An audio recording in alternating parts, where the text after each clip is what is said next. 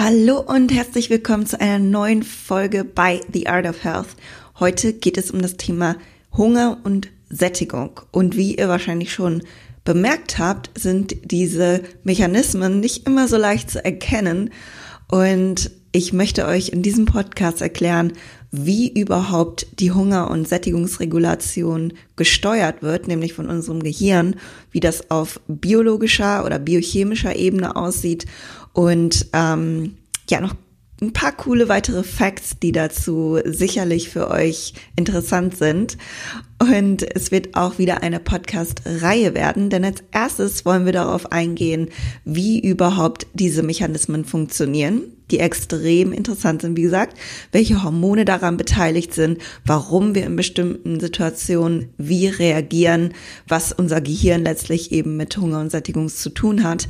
Und in den weiteren Folgen möchte ich weitere Einflussfaktoren außer unser Gehirn äh, mit euch besprechen und äh, wie ihr auch entsprechend diese Hunger- und Sättigungsmechanismen noch weiter beeinflussen könnt. Und da denken jetzt einige daran, okay, ich möchte in einer Diät nicht so viel hungern. Der andere denkt daran, oh, ich habe eigentlich eher Schwierigkeiten, genug zu essen. Und so gibt es für jeden unterschiedlichen Menschen, für jedes Individuum unterschiedliche Ziele, was die Beeinflussung von Hunger und Sättigung angeht. Also jeder hat seine eigenen Probleme und die meisten denken wahrscheinlich, ich möchte wirklich nicht hungern möglichst. Aber es gibt ganz viele Menschen, die auch eben in die andere Richtung gehen. Aber ich werde für alle Ziele entsprechende Tipps geben. Aber heute soll es erstmal darum gehen, wie unser Gehirn letztlich unseren Hunger und unsere Sättigung reguliert.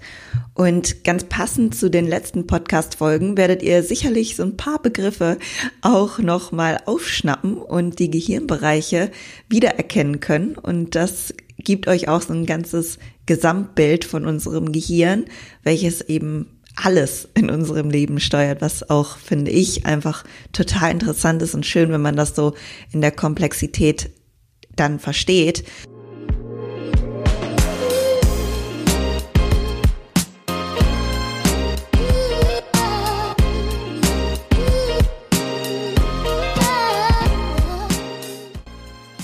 Herzlich willkommen zum The Art of Health Podcast. Ich bin Marie Steffen, ich bin Personal Trainerin und Health Coach, seitdem ich 18 bin.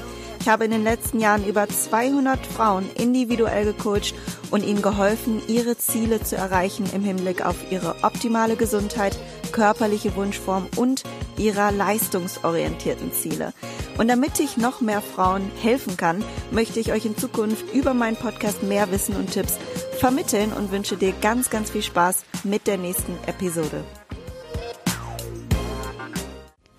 Zu Beginn möchte ich kurz darauf eingehen, warum wir überhaupt Hunger haben. Das ist ja nicht einfach so der Fall, sondern weil unser Körper unser Überleben letztlich sichern will, beziehungsweise genauere Gründe sind Zellerneuerung, Hormonreproduktion und alle Prozesse im Gleichgewicht zu halten, wie der ähm, Tag- und Nachtrhythmus, Menstruation, Sommer und Winter, dass die Muskeln mit Energie versorgt werden, dass wir eine Immunabwehr trainieren können und sie auch aufrechterhalten werden kann, dass Wissen, also kognitive Prozesse stattfinden können, Atmung, Verdauung, Herzschlag, sich an etwas erinnern können. All diese Dinge, die müssen wir irgendwie auch umsetzen können und das bedarf Energie. Das heißt, wir müssen irgendwie als Mensch das Verlangen haben, was zu essen. Weil wenn wir dieses Verlangen in uns nicht hätten, dann würden wir gar nicht die Motivation aufbringen, nach Essen zu suchen. Und deswegen ist es natürlich ganz wichtig, damit wir unserem Körper immer wieder die Möglichkeit geben, uns zu reproduzieren letztlich. Nun haben wir ja dieses Verlangen nach Essen und es ist ja letztlich so, dass viele Menschen Schwierigkeiten damit haben, eine Diät zum Beispiel durchzuhalten. Und die Frage ist in diesem Fall, ob unser Gehirn womöglicherweise gegen uns arbeitet. Ein Artikel der neurowissenschaftlichen Untersuchung hilft uns hier zu erklären, warum eine Diät uns zum Beispiel schlapp fühlen lässt und warum es so einfach ist, uns an hochkalorischen Lebensmitteln zu überessen. Und dieses Wissen kann man sich am Ende auch zunutze machen, um eine Diät einfacher zu machen. Essen ist nämlich ein sehr, sehr komplexes Verhalten, welches von unglaublich vielen verschiedenen Faktoren beeinflusst wird, wie welche Tageszeit es ist, an welchem Ort du bist, ob du mit anderen oder alleine bist, dein emotionaler Zustand, wann deine letzte Mahlzeit her ist, wie viele Makronährstoffe und Kalorien diese beinhaltet hat, wo du dich gerade mit deinem Zyklus befindest, wie viel du getrunken hast, wie viel du dich bewegt hast und so könnte ich diese Liste noch weiter fortfahren. Ihr werdet in der nächsten Folge auch noch ganz viele weitere Faktoren äh, von mir erfahren und erklärt bekommen, die mit in dieses Hungergefühl eben reinspielen. Das Essverhalten ist also extrem schwer zu erfassen, weil es so individuell ist. Es wird also nicht von dem zuletzt temporären Faktoren beeinflusst, sondern auch von den vergangenen prägenden Faktoren, wie wie bist du aufgewachsen, deinem aktuellen Lebensstil, dein Umfeld. Aber es gibt trotzdem ein paar Dinge, die für uns alle gleich sind, da das Essverhalten von verschiedenen Gehirnprozessen kontrolliert wird, die alle gleich unter den Säugetieren sind. Und dank der neuen Technologien und Tools, die in den letzten Jahren entwickelt wurden, können Neurowissenschaftler nunmehr Fragen über dieses Verhalten beantworten und ja, uns beantworten, warum wir denn zum Keks greifen. Die evolutionär konservierten Zyklen unseres Gehirns, die unser Essverhalten kontrollieren und wie viel wir essen, bestehen aus drei verschiedenen Zyklen. Den Hungerzyklus, den Essens- oder Verzehrzyklus und den Sättigungszyklus. Den Essens- oder Verzehrzyklus, den habe ich so genannt, weil ich äh, ganz viele Informationen auf Englisch gefunden habe und dort wurde von einem Consuming Cycle gesprochen. Also ihr könnt euch was darunter vorstellen, letztlich der Zyklus, wo man dann tatsächlich isst. Wir nennen ihn einfach Verzehrzyklus heute. dann wisst ihr, wovon ich spreche. Also Diäten aktivieren zum Beispiel konstant den Hungerzyklus, welcher deshalb auch die entsprechenden negativen Gefühle wie sich hangry fühlen hervorrufen kann. Wenn man sogenannte hochkalorische Lebensmittel isst, wird das Belohnungssystem aktiviert, welches mit dem Verzehrzyklus gekoppelt ist und es uns somit einfacher macht, uns zu überessen. Also Sättigungssignale können durch die Aufnahme dieser Lebensmittel einfach überschrieben werden, was uns überhaupt zu diesem Punkt bringen lässt, dass wir uns so unangenehm vollfühlen können. Auf Englisch wird auch häufig von hyperpalatable food sources gesprochen. Das bedeutet für uns eigentlich alles, was Junkfood ist und was zu extremem Übergewicht führen kann. Ne? Kann. Natürlich, wenn jetzt einmal ein Burger ist, wird da sicherlich nichts passieren. und äh, ich finde, die haben irgendwie, also auf Englisch gibt es diesen Begriff und der ist ein bisschen schöner und beschreibender. Wir sagen jetzt einfach Junkfood dazu. Also alles, was wirklich so hochkalorisch ist, Junkfood. Und alles, was dann non-hyperpalatable Food Sources sind, das ist dann alles, was so, was wir jetzt gesund betiteln würden, ja. Das ist ein breites Spektrum, deswegen würde ich nicht sagen, dass irgendwie ein Stück Schokolade ungesund sind, einfach für diese heutige Erklärung. Also wenn wir jetzt davon ausgehen, dass wir ähm, gesunde Lebensmittel oder möglichst unverarbeitete Lebensmittel essen, dann ist die Wahrscheinlichkeit natürlich höher, dass alle drei Zyklen, von denen ich heute spreche, ein stabiles und gesundes Körpergewicht ohne Hangry-Gefühle halten können, weil für die meisten ist natürlich der äh, Sixpack, äh, ein Sixpack zu erreichen, damit ist sehr viel Aufwand verbunden. Und äh, warum das so ist, das äh, werdet ihr dann gleich erfahren. Starten wir mit dem Hungerzyklus. Alles startet natürlich erstmal damit, dass wir überhaupt nach Nahrungsmitteln schauen, indem wir Hunger bekommen. Und dieser neurologische Zyklus ist hauptsächlich an Neuronen in dem Nucleus aquatus des Hypothalamus zentriert. Dies ist eine sehr besondere Gehirnstruktur unterhalb des Gehirns und dieser Kern ist anatomisch deshalb so positioniert, um Zugriff auf Peptide und Hormone zu bekommen, die die Blut-Gehirn-Schranke überqueren können. Und es handelt sich dabei um die für vielleicht einige schon bekannten Hormone und Peptide Leptin, Grelin, Insulin und PYY. Diese Hormone zirkulieren ständig im Blut und dieser Nucleus aquatus überwacht deren Level sehr, sehr streng. Also ob sie zu tief sind oder zu hoch sind. Und wenn du zum Beispiel über den ganzen Tag nichts gegessen hast, wird dein Insulinlevel moderat tief sein weil deine Bauchspeicheldrüse im fastenden Zustand nicht sonderlich viel Insulin produzieren wird. Aber dafür werden deine Grelin-Level, also das Hungerhormon ist das, das durch das Fasten von deinem Magen abgesondert wird, hoch sein. Der Nucleus aquatus bzw. spezielle Neuronen, die AGRP und die POMC genannt werden, bemerken und reagieren auf diese unterschiedlichen Level der Hormone und Peptide. Also sie detektieren kurz- und langhaltige Energiespeicher sowie andere hormonelle Signale und arbeiten so, dass sie das Essverhalten in die entsprechende Richtung triggern. POMC-Neuronen arbeiten langfristig und haben somit keinen unmittelbaren Einfluss auf das Essverhalten. Dafür sorgen nämlich diese AGRP-Neuronen, weshalb wir uns im nächsten Schritt auf diese erstmal fokussieren werden. Und ich verspreche, es wird nicht ganz so extrem ähm, fachbegrifflastig mehr. Also es geht nur primär um diese beiden Arten von Neuronen. Also diese AGAP-Neuronen sind grundsätzlich relativ ruhig, aber sie werden aktiv, wenn sie Signale von tiefen Energiespeichern enthalten und setzen alles in Bewegung, dass du nach Nahrungsmitteln suchst und mobilisieren somit den Verzehrzyklus.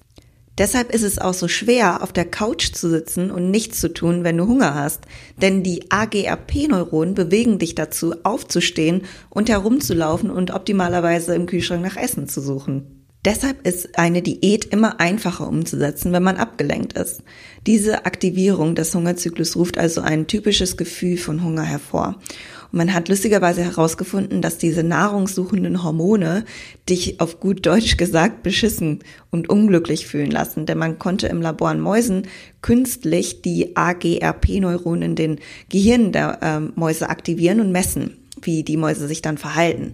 Und die Mäuse haben gierig nach Nahrung gesucht und dann auch gegessen, selbst wenn sie gerade erst gegessen haben und nicht hungrig sein sollten. Und sie haben auch die Orte vermieden, die sie mit dieser Hormonaktivierung assoziiert haben.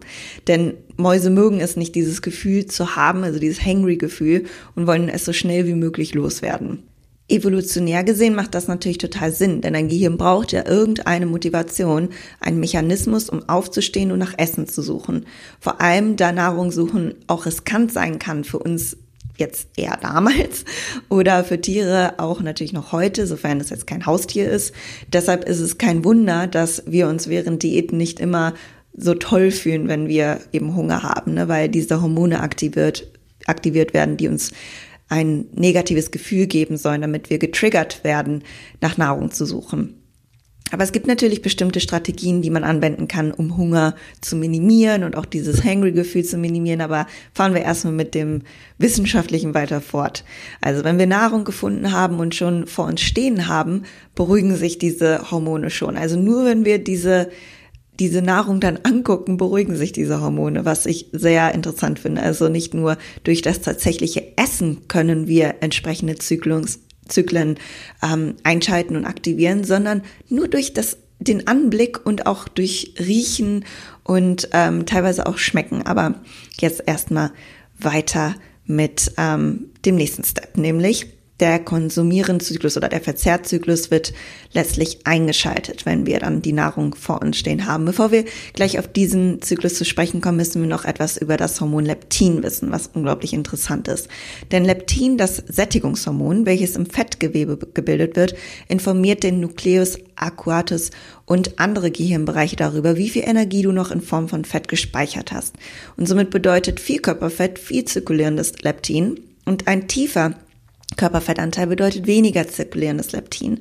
Es ist allerdings noch viel komplizierter als das, da der Leptinspiegel noch von vielen weiteren Faktoren und Hormonen beeinflusst wird. Aber um es jetzt erstmal einfacher zu halten, kann man sagen, dass ein hoher Leptinspiegel anzeigt, dass die Fettreserven sehr hoch sind und ein hoher Leptinspiegel reduziert die Aktivität von diesen ARGP-Neuronen und aktiviert die P um POMC-Neuronen, was dich also weniger hungrig macht und weniger motiviert macht, nach Nahrung zu suchen und dabei auch ähm, deine Stoffwechselrate sogar erhöht. Denn genug Energiespeicher in Form von Fett bedeuten, dass keine Notwendigkeit besteht, nach mehr Nahrung zu suchen. Oder anders gesagt, wenn du ein bisschen pummelig bist, wird dein Gehirn dich weniger hungrig machen und mehr Kalorien verbrennen. Nur während du zum Beispiel sitzt alleine, damit du nicht noch dicker wirst. Und ähm, das natürlich zu einem gewissen Grad, weil da kommen wir später noch drauf zu sprechen.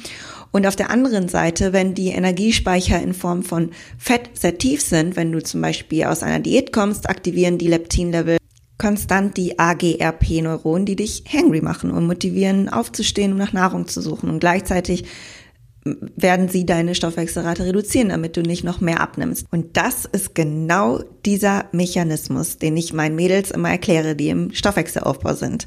Bei erhöhter Nahrungszufuhr kann dein Körper auch verschwenderischer mit der Zufuhr umgehen. Je weniger du konsumierst, desto sparsamer geht er damit um.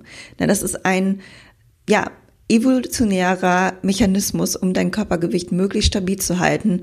Und das nennt man auch The Body's Defense Mechanism. Es ist ein wirklich raffiniertes System, welches dafür sorgt, dass dein Körpergewicht in der Homöostase bleibt. Aber natürlich interessiert es dieses System überhaupt nicht, dass du einen Sixpack bekommen möchtest, sondern es nur daran interessiert, dein Überleben bestmöglich zu sichern. Und dazu macht es sich dann beispielsweise in der Diät, die Tools zu nutzen, mehr Hunger zu erzeugen, die Belohnung durch Nahrung zu erhöhen und wie gut etwas schmeckt und den Stoffwechsel herunterzufahren. Kein Wunder, warum es so hart ist, definiert zu bleiben, oder? Dein Gehirn arbeitet in diesem Fall gegen dich. Eine weitere Frage, die sich stellt, ist, warum Menschen so übergewichtig werden wenn es doch theoretisch diesen beschriebenen Mechanismus geben sollte, welcher dich davor bewahrt. Seitdem Leptin im Jahre 1994 näher erforscht wurde, haben Wissenschaftler gehofft, dass Leptin die Lösung dieses Problems des unglaublich großen Anteils an übergewichtigen Menschen ist. Macht auch Sinn. Man würde denken, okay, wenn Leptin das Sättigungshormon ist, dann könnte man das ja vielleicht irgendwie zuführen. Allerdings haben nur ein paar ganz, ganz seltene genetische Fälle durch die Supplementierung von Leptin Erfolge sehen können. Denn Fettleibigkeit ist oft mit einer sogenannten Leptinresistenz gekoppelt, also ähnlich wie die Insulinresistenz. Und diese Personen haben genug Leptin im System, aber das Gehirn ist nicht fähig, dieses Leptinsignal zu erkennen und es hat keine Wirkung mehr oder erzeugt nicht mehr so viel Sättigung, wie es eben sollte. Es wird allerdings die Hypothese aufgestellt, dass Leptin den Jojo-Effekt verhindern könnte. Also wenn du nach einer Diät die negativen Stoffwechseladaptionen ähm, erfährst, das heißt mit einem geringeren Körperfettanteil dein Leptin Level sinkt und du damit auch stärkeren Hunger verspürst, dass man da wohl entgegenarbeiten könnte. Aber das muss auf jeden Fall noch mehr erforscht werden und ist auch aktuell noch nicht bewiesen. So, nach diesem kleinen Leptin-Exkurs geht es weiter mit dem Verzehrzyklus oder dem Konsumieren-Zyklus. Also Essen selbst und sogar der Anblick von Essen aktiviert schon den Verzehrzyklus und reduziert Hunger, indem eben die Aktivierung von AGAP-Neuronen abgeschwächt werden. Und diese bleiben eben einfach nur so lange inaktiv, bis sie ein neues Defizit wahrnehmen. Der Verzehrzyklus ist hauptsächlich im lateralen Hypothalamus aktiviert, eine andere kleine, aber evolutionär bedingt erhaltene Region in der Mitte des Gehirns. Dieses stark mit dem Belohnungssystem verbunden. Achtung, Achtung, Erinnerung letzter Podcast und bezieht den lateralen tegmentalen Bereich, den ventralen Striatum substantia nigra und den Nucleus accumbens mit ein. Den haben wir in der letzten Folge auch schon kennengelernt. Oder in einer der letzten drei Folgen, als es um das Gehirn ging und unsere Denkarten. Und diese Bereiche sind sehr bekannt dafür, eine große Rolle bei den Belohnungs- und Genusssignalen zu spielen. Also wenn du Nahrung konsumierst, werden Neuronen im lateralen Hypothalamus aktiviert und es werden Signale zu dem Belohnungszentrum gesendet, dass du gerade ja, etwas Gutes für dich tust, dass ähm, Ding, gute Dinge passieren. Das wird als Signal gesendet für den Körper. Natürlich ist diese Belohnungsantwort des Gehirns umso stärker, je schmackhafter die Lebensmittel sind. Und interessanterweise aktivieren künstliche Süßstoffe wie Sucralose das Belohnungssystem nicht so auf gleiche Art und Weise wie Zucker. Das fand ich irgendwie ganz interessant. Ähm, aber schmackhafte, hochkalorische Lebensmittel sind sogar so powerful und steuernd, dass Nagetiere sie über Kokain bevorzugen und bereit sind, sich selbst in extrem schmerzhafte Bedingungen zu begeben, nur um Zugriff auf Cola, Kuchen oder M&M's zu bekommen, sodass der Hunger eben vergeht. Ich finde das total krass. Und das kann man noch weiter erklären, nämlich das Dopamin und das Opioid-System spielen eine Rolle dabei, wie extrem gut schmeckende Lebensmittel das Belohnungssystem des Gehirns stimulieren. Einige Wissenschaftler behaupten, dass das Überessen bei fettleibigen Menschen ähnlich ist wie die exzessive Einnahme von Drogen bei Drogensüchtigen und demnach Fettleibigkeit als Gehirnerkrankung geltend gemacht werden sollte. Allerdings ist das Konzept dieser Nahrungsmittelsucht noch sehr umstritten, aber es gibt wirklich häufende Beweise dafür, dass Fettleibigkeit und eine fett- und zuckerlastige Diät das Gehirn verändern können und schwerer für es schwerer für diese Menschen machen, ähm, zum Beispiel Binge-Eating dann zu stoppen. Und was man auch feststellen konnte, dass äh, sehr schmackhafte Lebensmittel, also Junkfood benennen wir es jetzt mal so, also so extrem hochkalorische Lebensmittel, die Stimmung erhöhen oder verbessern, was noch ein weiteres Merkmal dafür ist, dass die Verknüpfung des lateralen Hypothalamus und dem Belohnungssystem in Bezug auf diese Lebensmittel dann verstärkt wird. Außerdem aktivieren hochkalorische Lebensmittel dieses Belohnungssystem noch mehr, wenn man wirklich hungrig ist und ähm, oder eben in einer Diät ist. Also je hungriger du bist, desto mehr möchtest du eher den heftigsten Double Chocolate Caramel Cookie anstelle einer normalen Mahlzeit essen. Also es ist nicht überraschend, dass man in einer Diät eher Cravings nach solchen Lebensmitteln hat. Das ist also eine weitere Strategie, wie dein Gehirn gegen dich auf dem Weg zu einem definierten Körper arbeitet. Durch diese automatische Belohnung passiert diese Aktivierung unterbewusst und erzeugt fast wie ein selbst aufrechterhaltenen Zyklus. Und das passt wunderbar zu den letzten Podcast-Folgen, wo ich euch erklärt habe, wie überhaupt schlechte Gewohnheiten gebildet werden. Und genau diese Trigger, genau diese Verknüpfungen, die stellt dein Gehirn hierher und ja, weiß einfach nur, also registriert, aha, das ist etwas Gutes für mein Gehirn, weil diese entsprechenden Neuronen aktiviert werden, aber es kann eben nicht unterscheiden, was eben ähm, langfristig dann, dann schlecht ist und es wird einfach alles aus, aus der Balance gebracht, das Hunger- und Sättigungsgefühl.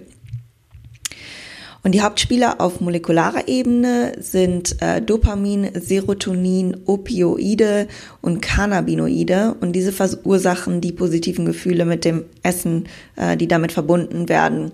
Also kurz gesagt, Essen setzt Chemikalien frei, die uns glücklich fühlen lassen, was also der Grund ist, warum Menschen oft essen, wenn sie gestresst sind, um negative Emotionen oder Gefühle zu kompensieren. Und diese Gefühle sind meist mit süßen, fettigen oder eben hochverarbeiteten Lebensmitteln verbunden und helfen letztlich nur vorübergehend die Stimmung zu verbessern oder sich von negativen Emotionen abzulenken. Wenn du dich also dabei erwischt zu snacken, obwohl du eigentlich gar keinen Hunger hast, kannst du diese Feel-Good-Eigenschaften des Essenszyklus oder Verzehrszyklus dafür verantwortlich machen. Okay, wann hören wir denn jetzt aber auf, nach unseren natürlichen Signalen zufolge zu essen? Also wir hören letztlich erst dann mit dem Essen auf, wenn der Sättigungszyklus nämlich eintritt und das Signal sendet, das Essen zu beenden. Dazu möchte ich einen wichtigen Unterschied nochmal kurz benennen, nämlich den Unterschied zwischen Sättigung und Sattheit. Sättigung ist der Oberbegriff für die körperlichen Vorgänge, die uns während der Nahrungsaufnahme signalisieren, dass wir satt sind und daraufhin eben aufhören zu essen. Und die Sattheit beschreibt den Zustand nach der beendeten Nahrungsaufnahme bis zum Eintreten neuer Hungergefühle.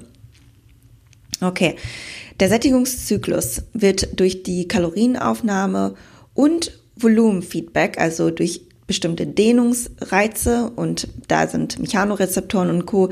Äh, verantwortlich, aber da gehe ich jetzt nicht auf diese ganzen Fachbegriffe ein, sondern einfach nur, aha, Kalorien und Volumen ist hier wichtig und dadurch wird der Sättigungszyklus aktiviert. Und zwar werden ganz viele verschiedene Signale über den aktuellen Stand der Kalorien, die zur Verfügung stehen, ähm, hauptsächlich über den Vagusnerv, werden an das Hinterhirn kommuniziert, wo der Sättigungszyklus nämlich lokalisiert ist.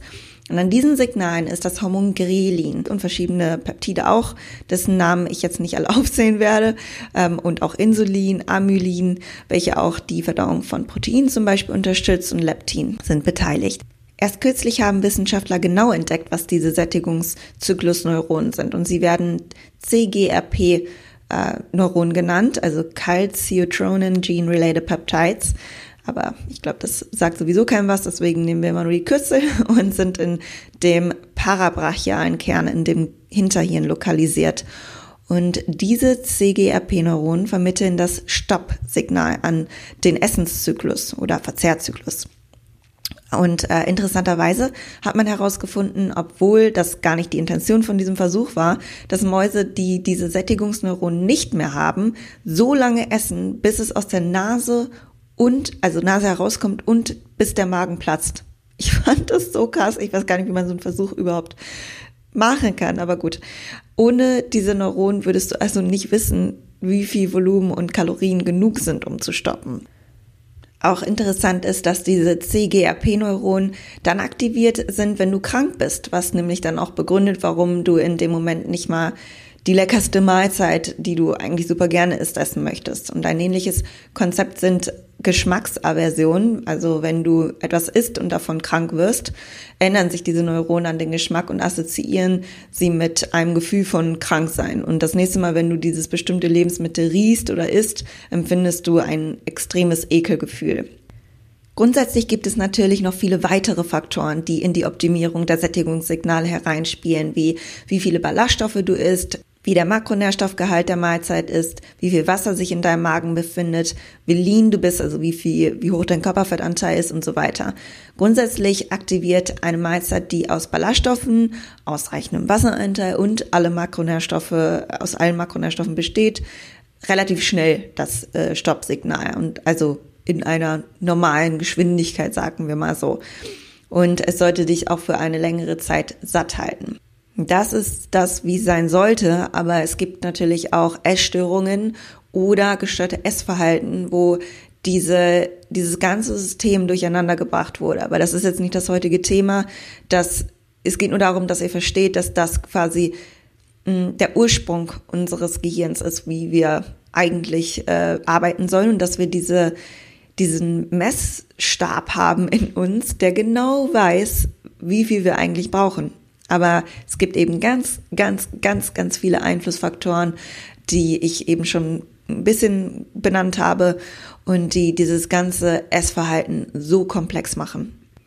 Also normalerweise arbeiten eben diese drei verbundenen Systeme eng miteinander zusammen und wissen genau, okay, wenn du jetzt eine gut balancierte Makronährstoffverteilung äh, pro Mahlzeit grundsätzlich genug ist, äh, genügend Ballaststoffe, wenig hochkalorische Lebensmittel oder Junkfood, dann äh, sollten alle Systeme in eine gewünschte Richtung getriggert werden. Und sobald dein Magen voll ist und ein paar Nährstoffe absorbiert wurden, stoppst du das Essen von ganz allein und fühlst dich gesättigt. Und insgesamt misst dein Gehirn dann konstant deine Energiereserven und Hormone, um sicherzustellen, dass du fit und gesund bist und genug Energiereserven für eine potenzielle Hungersnot hast. Und das Problem dabei ist, wenn man jetzt zum Beispiel, jetzt nehmen wir uns mal das Problem im ähm, die zur Fettsucht neigende Gesellschaft, die sich allerdings noch psychisch und physisch nicht an ja, hochkalorische Lebensmittel adaptiert hat und auch an die ähm, Zugänglichkeit dieser Lebensmittel, wovon äh,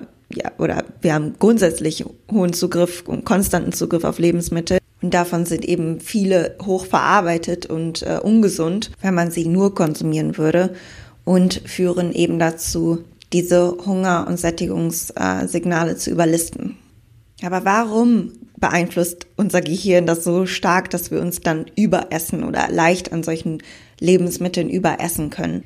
Die Erklärung dahinter ist, dass wir direkt nach der Geburt lernen, unsere Gehirnzyklen, die Signale und Stimuli unserer Umgebung wie Geruch, zum Beispiel von Bacon oder Pizza oder was auch immer, also die, die lernen wir und kündigen diese positiven, überlebensverlängernden Effekte, ähm, diese Kalorien zu essen und die guten Gefühle, die durch die Art von Nahrung ausgelöst werden, an. Also das wird alles abgespeichert und ähm, wird gesichert, so dass wir dann wissen, ah, okay, das ist, das ist ein gutes Zeichen. Also darauf reagieren wir dann quasi auch immer. Und das finde ich so interessant. Also die Verbindung zwischen bestimmten Lebensmitteln, die konsumiert wurden, und den Kaloriengehalt, den dieses Lebensmittel bereitstellt, das ist angelernt. Genauso ist angelernt die Signale, die die Verfügbarkeit dieser Lebensmittel ansagen können und stimulieren das gleiche Belohnungssystem im, im äh, Gehirn, wie wenn das Lebensmittel selbst gegessen wird. Also was heißt das? Das heißt, dass nur der Anblick von einer Pizza das Belohnungssystem triggern kann. Denn dein Gehirn lernt das Gefühl, wenn du eine Pizza isst. Und den Anblick, den Geruch und den Ort, an dem du die Pizza gegessen hast, ist alles abgespeichert. Und interessanterweise können äh, solche Assoziationen wie Geruch oder nur eben der Anblick von Pizza das Hungerhormon Grelin ausschütten. Das triggert also fast ein automatisches Verlangen nach Pizza, selbst wenn du die Kalorien überhaupt nicht brauchst zum Überleben. Also theoretisch nicht brauchst, ne? Weil wir haben ja genug und vielleicht hast du auch gerade erst gegessen, aber diese positiven äh, Gefühle lösen dann die Hungerhormonausschüttung aus oder können dazu führen. Also ihr kennt das vielleicht, dass ihr damals als ihr kleiner wart, von eurer Oma oder von eurer Mama so ein bestimmtes Gericht immer bekommen habt. Und wenn ihr das riecht irgendwo, dann erinnert ihr euch daran und gibt euch ein gutes Gefühl. Selbst gar nicht mal auf Essen bezogen. Also das kenne ich auch, wenn ich damals irgendwas, keine Ahnung, mein Papa, der ist halt so ein bisschen ich will jetzt nicht sagen Hippie, aber er ist so ein, so ein Nature Boy. das hört sich total doof an, aber er ist wirklich, ähm, er hat halt Bio zu Hause und äh, weiß nicht, eine Holzküche und so. Und ich liebe das auch. Und sein, seine ganze Wohnung riecht nach Bioladen. Und jedes Mal, wenn ich in Bioladen gehe, dann habe ich ein positives Gefühl, weil ich das mit meiner Kindheit verknüpfe und mit meinem Papa so. Ne? Und äh, ja, ich glaube, jeder hat so diesen Moment und das macht auch total Sinn, weil unser Gehirn das da so abgespeichert hat. Okay, kommen wir zurück zu dem Problem bei dem Konsumieren von hochkalorischen Lebensmitteln, die verfügbar sind, die gute Gefühle auslösen und somit nicht nur das Belohnungssystem überaktivieren, sondern auch die eintretenden Sättigungssignale überschreiben, was dich dazu bringt, dich massiv zu überessen oder überessen zu können, also weit über den Bedarf deiner Homöostase hinaus. Also da ist äh, wird dann einfach so viel gegessen, was man eigentlich gar nicht braucht, quasi zum Überleben. Und evolutionär gesehen möchte dein Gehirn einfach nur sicherstellen, dass diese für das Gehirn zumindest wunderbaren Kalorienquellen gegessen werden und für eine möglicherweise eintretende Hungersnot gespeichert werden. Was natürlich vor allem dann relevant war, als es diese hochkalorischen Lebensmittel noch nicht gab. Also in unseren heutigen wohlhabenden äh, Zeiten ist das natürlich nicht mehr der Fall, wobei es natürlich auch Länder gibt, wo Hungersnot täglich erfahren wird.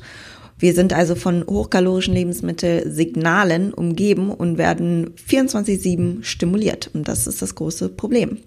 Natürlich sind wir uns nicht einfach diesen Signalen überlassen, sondern es gibt auch andere Gehirnbereiche, die für Disziplin verantwortlich sind oder dafür sorgen können, dass wir uns, ich sag mal, zurückhalten können und äh, Hunger aushalten können. Da spielt der präfrontale Kortex eine Rolle. Ihr erinnert euch vielleicht auch hier, dass ich den in den letzten Podcast-Folgen bei der, ähm, da ging es um die Fehlgedanken, wie man sie wahrnehmen kann und äh, welche Gehirnbereiche da aktiviert werden. Und jetzt geht es hier quasi um seine Rolle bei dem Essverhalten. Und er ermöglicht es uns, wenn er denn aktiviert wird, dass wir uns zügeln können. Und dieser Bereich ist direkt hinter deiner Stirn lokalisiert und ist am meisten im Menschen im Vergleich zu anderen Tieren entwickelt was auch erklärt, warum Tiere keine Diäten machen und äh, wir die einzigen Lebewesen wahrscheinlich sind, die äh, ja unsere Diät und Verhaltensweisen in Bezug auf unsere optischen Ziele planen oder nicht nur optische Ziele, aber auch gesundheitlichen Ziele planen. Außerdem braucht dieser Gehirnbereich am längsten, um sich zu entwickeln und ist erst bis zum Erwachsenenalter, also erst dann ist er komplett ausgereift. Wenn ihr mal den sogenannten Marshmallow-Test googelt, bei dem man Kindern die Wahl gibt, ein Marshmallow sofort zu essen oder ein paar Minuten äh, zu warten und dann aber zwei zu bekommen. Was da passiert, ist exakt der Bereich, der dann getriggert wird äh, und diese Funktion unterstützt, die sofortige Belohnung abzuwarten oder eben erst gar nicht zu essen für das langfristige Ziel. Jemand, der zum Beispiel eine Wettkampfdiät macht und unter einen extremen Körperfettanteil gehen muss, den der Körper bestimmt nicht als Homöostase ansieht, muss seinen präfrontalen Kortex extrem anregen, um das unmittelbare Belohnungssystem durch gut schmeckende und befriedigende Süßigkeiten für das langfristige Ziel, einen tiefen KFA zu bekommen, äh, zu hemmen. Und es gibt noch so viele weitere interessante wissenschaftliche Artikel über diesen ja, präfrontalen Kortex, aber es ist wichtig zu verstehen, dass genau dieser Hirnbereich aktiviert werden muss, damit du dich an eine Diät letztlich halten kannst. Und besonders dann, wenn es immer schwieriger wird, aus seiner Routine gerissen zu werden und äh, dann quasi schwach zu werden. Damit man es einfacher für sich und seinen präfrontalen Kortex machen kann, kann man natürlich gesunde Gewohnheiten bilden und strategische Maßnahmen vornehmen, sodass du nicht mehr darüber nachdenken musst, was wohl für dein langfristiges Ziel am besten wäre. Wir können also mit dem Wissen, wie unser Gehirn unseren Hunger- und Essverhalten kontrolliert, zu unserem Vorteil nutzen und etwas austricksen in Anführungsstrichen, sodass alle drei Zyklen, also der Hunger, der Verzehr und der Sättigungszyklus angepasst auf unser Ziel Fettreduktion, Muskelaufbau oder Erhalt getriggert werden. Eine Antwort darauf ist schon mal, dass man eben einfache wenig belohnende Lebensmittel isst, also alles, was wir jetzt irgendwie als gesund bezeichnen würden oder unverarbeitet bezeichnen würden, viele Ballaststoffe enthält, äh, Wasser, einen großen Wasseranteil enthält, dass der Großteil eben einfach aus solchen, ja, möglichst unverarbeiteten Lebensmitteln besteht. Ich weiß, dass es jetzt nicht wahnsinnig äh, revolutionär ist, diese Antwort, aber das ist einfach ein Grundsatz, den ich damit benennen möchte. Aber es gibt natürlich viele Wege, Fett zu verlieren, aber am Ende wirst du es am einfachsten haben, wenn du eben ja diese, diesen Grundsatz von möglichst viele unverarbeitete Lebensmittel zu essen einhältst je wahrscheinlicher wirst du Erfolge sehen und dich an eine Diät halten können, denn deine Gehirnzyklen werden gemäß deinem Ziel arbeiten, denn es ist wirklich ja schwierig, sich von diesen Lebensmitteln zu überessen. Ein weiteren Punkt, den wir nur aus diesem Wissen, was wir heute gelernt haben, ziehen können, dass extreme Defizite definitiv dafür sorgen werden, dass deine Stoffwechsel ähm, Prozesse adaptiert werden in eine negative Richtung, dass dein Leptinhormon, also dein Sättigungshormon beeinflusst wird und wie gesagt dann auch der Stoffwechsel runterreguliert wird, weil der Körper in einer Hungersnot ist und dagegen ankämpfen möchte. Das bedeutet, nicht extreme Defizite zu fahren, wird auch ein Punkt sein, wie man das Ziel Fettreduktion erreichen kann. Aber natürlich gehört dazu noch weitaus mehr. Also wie hoch soll das Defizit sein oder was sind noch weitere Dinge, die letztlich meine ähm, Sättigung und mein Hunger beziehungsweise Essverhalten beeinflussen, außer das Gehirn oder außer dem, was vom Gehirn erstmal als Basis gilt und das wird dann letztlich dann beeinflusst durch verschiedene äh, Faktoren und ich werde euch Strategien nennen, die ihr für die Diät, Muskelaufbau und Erhalt einsetzen solltet, sodass ihr den Hunger in eine gewünschte Richtung triggern könnt und langfristig Fett verlieren könnt bzw. Muskeln aufbauen könnt. Und ich sage deshalb gewünschte Richtung, da zwar die meisten, wie gesagt, danach streben, möglichst nicht zu hungern in einer Diät, also das irgendwie hinzubekommen, Fett reduzieren ohne Hungern, aber es gibt auch einige Frauen und Männer, die mit Hunger zu kämpfen haben, also genug Hunger zu kämpfen haben und das überhaupt nicht hinbekommen, genug zu essen. Das werde ich dann auch besprechen und entsprechende Strategien dafür nennen. Zusammenfassend können wir jetzt nochmal fünf Punkte aus der heutigen Folge festhalten. Nämlich der erste Punkt, dass dein Gehirn ein abgestimmtes System hat, um ein gesundes Körpergewicht zu halten, was eben keine ultra-shredded Physik ist. um das zu erreichen, musst du mit ziemlicher Sicherheit eben gegen interne Hungersignale arbeiten. Außerdem haben wir gelernt, dass die Hungersignale durch die Aktivierung von AGAP-Neuronen generiert werden, welche negative Gefühle und unmittelbare Food Cravings induzieren. Und dann haben wir auch erfahren, dass eben äh, hochkalorische Lebensmittel, dass wenn man die isst, dass sie dir ein gutes Gefühl aufgrund der Verbindung zwischen Nahrungsaufnahme und Belohnungssystem geben, aber dieses High eben nur kurzfristig ist. Und Punkt Nummer vier ist, dass der einfachste Weg, Essattacken oder das Überessen zu vermeiden, äh, unter anderem hochbelohnende Lebensmittel, also Junkfood, äh, zu vermeiden, denn diese überschreiben tatsächlich diese Sättigungssignale und sorgen dafür, dass wir sie nicht mehr wahrnehmen können, nicht mehr bewusst wahrnehmen können. Und der letzte Punkt eben, dass die ähm, ja möglichst unverarbeitete Lebensmittel, dass es schwer ist, sich daran zu überessen und es dir deshalb leichter machen, Körperfett zu verlieren, also unterschiedliche Makronährstoffzusammensetzungen auch da eine Rolle spielen und ein unterschiedliches starkes Sättigungspotenzial haben. Und dass eben nicht nur das Volumen, sondern auch der Kaloriengehalt einer Mahlzeit den Sättigungseffekt, auch den biochemischen Sättigungseffekt auslöst. Ich hoffe, dass euch dieser Basiskurs in Hunger- und Sättigungssignale und wie sie gesteuert werden, dass unser Gehirn da eigentlich äh, alles äh, misst und wie es misst und welche Phänomene daran beteiligt sind, dass euch das jetzt ein Grundverständnis gegeben hat, nämlich für die nächste Folge, wo wir noch viel, viel weiter in die ganze Komplexität von Hunger und Sättigung hineingehen und die, wie gesagt, Strategien, diese noch weiter zu beeinflussen. Und ähm, damit wir unser Ziel auch gesund erreichen wollen können. Das ist immer das, was wir wollen, so. Ich hoffe, euch hat die Folge gefallen und ich freue mich natürlich wie immer über eine 5-Sterne-Bewertung bei iTunes und freue mich über euer Feedback. Und wenn ihr in den Shownotes mal schaut, da habe ich einen Link zu meiner Website integriert, den könnt ihr anklicken. Da kommt ihr dann zu einer Nachricht, die ihr mir senden könnt und da könnt ihr auswählen Podcast oder YouTube-Themen und mir auch immer sagen, wenn ihr bestimmte Themen habt, die ihr gerne wissen möchtet. Ich habe da eine ganze Liste an Themen und spreche eben immer das an, was am meisten gefragt wird und was irgendwie ja relevant für meine Community ist. Und da freue ich mich immer total, dann die Recherche für euch zu betreiben und euch damit irgendwie weiterzuhelfen. Okay, ihr Lieben, ich hoffe, ihr werdet eine tolle restliche Woche haben.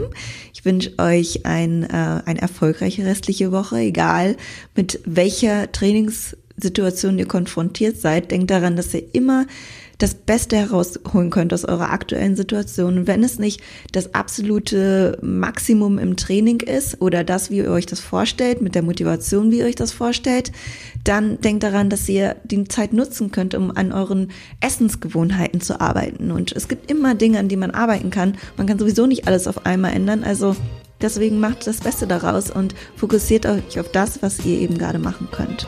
In diesem Sinne wünsche ich euch einen tollen restlichen Tag und bis bald, ihr Lieben.